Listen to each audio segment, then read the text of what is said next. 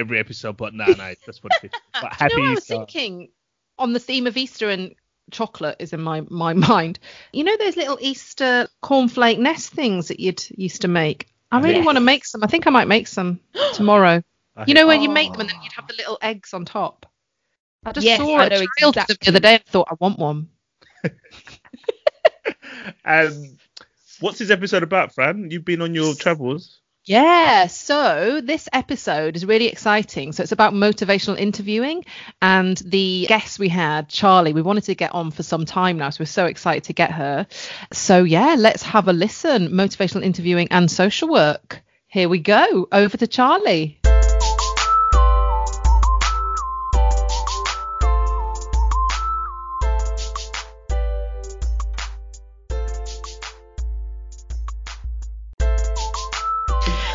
So I'd like to welcome Charlie Whittaker to the podcast. Charlie is a, a friend and colleague, a social worker, and I called Charlie actually in the little pre-meetup before this podcast an expert, which she uh, tried to reject. But certainly for me, in terms of my relationship with motivational interviewing, you are an expert, Charlie. But would you like to say hello and introduce yourself as well? Hi, yeah, that's very kind of you, Fran. I'm not sure I would I'd use the term expert, but I appreciate the sentiment. Um, yeah, I'm Charlie Whittaker. So I am a qualified social worker. My background was in child and family social work. And I suppose my passion and interest in MI came from my role as a researcher at the University of Bedfordshire. Um, I worked on a research team with Donald Forrester, and we um, we were involved in several studies that were looking at motivational interviewing in child and family social work. Thanks, Charlie. Been we've actually been wanting to get you on the podcast for probably since we began. So it's so exciting to finally have you here. Just for listeners, we've had some kind of tech problems and I you know, a lot of it relates to not being able to see me or just seeing my initials or a frozen Fran.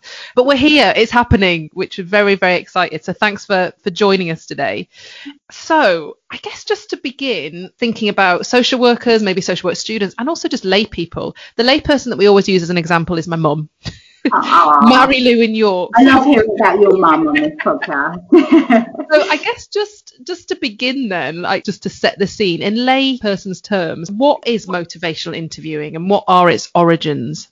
Yeah, so so MI is really a way of talking to people about change, and it's most helpful when the person that you're talking to is feeling really ambivalent or they're experiencing conflicting feelings around change. And the aim of an MI conversation is really to help them resolve those feelings and to enhance their readiness for change. And the way that we do that in MI is by structuring a conversation so that people are more likely to hear themselves arguing for rather than against change. I've made that sound really, really easy, but actually, in reality, I think it's more difficult than it sounds. And what tends to happen is that we tend to do the opposite in practice. So when we're faced with somebody who's feeling ambivalent, and we can think about this in relation to our friends or family or anybody that we talk to, um, our tendency is to want to help, and by helping, we often try and convince them that change is a good idea. So Yeah. we might provide reasons for change. We might give them examples of things we've done in a similar situation that have helped. And our natural re- response as human beings is when we're faced with somebody telling us what we should be doing is to push back and, and give all the reasons why we haven't done it. So MI really turns that on its head and focuses on talking in ways that help people engage and think about why they do want to change rather than why they don't. It's so interesting when you're speaking then around it, it kind of sounding easy but not.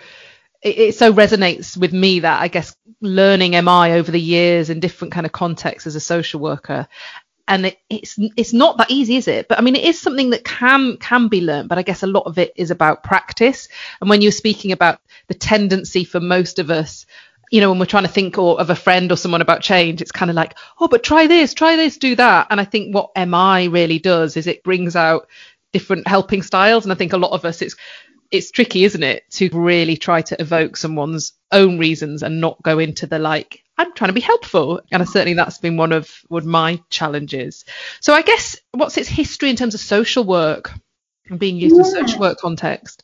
I I mean, it's relatively new in a social work context. So it originated in the substance misuse sector back in the 80s. Um, but in terms of social work, it's really only in the past decade that we've started to hear more about MI in child and family social work.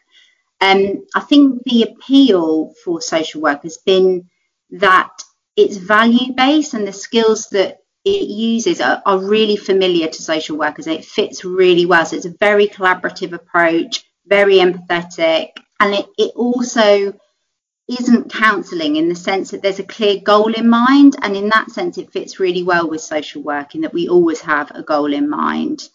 But I think it's been around for the past decade and it was definitely pioneered by Donald Forrester and his work. So his work began looking at substance misuse and in particular interventions that were helpful in, in relation to substance misuse in social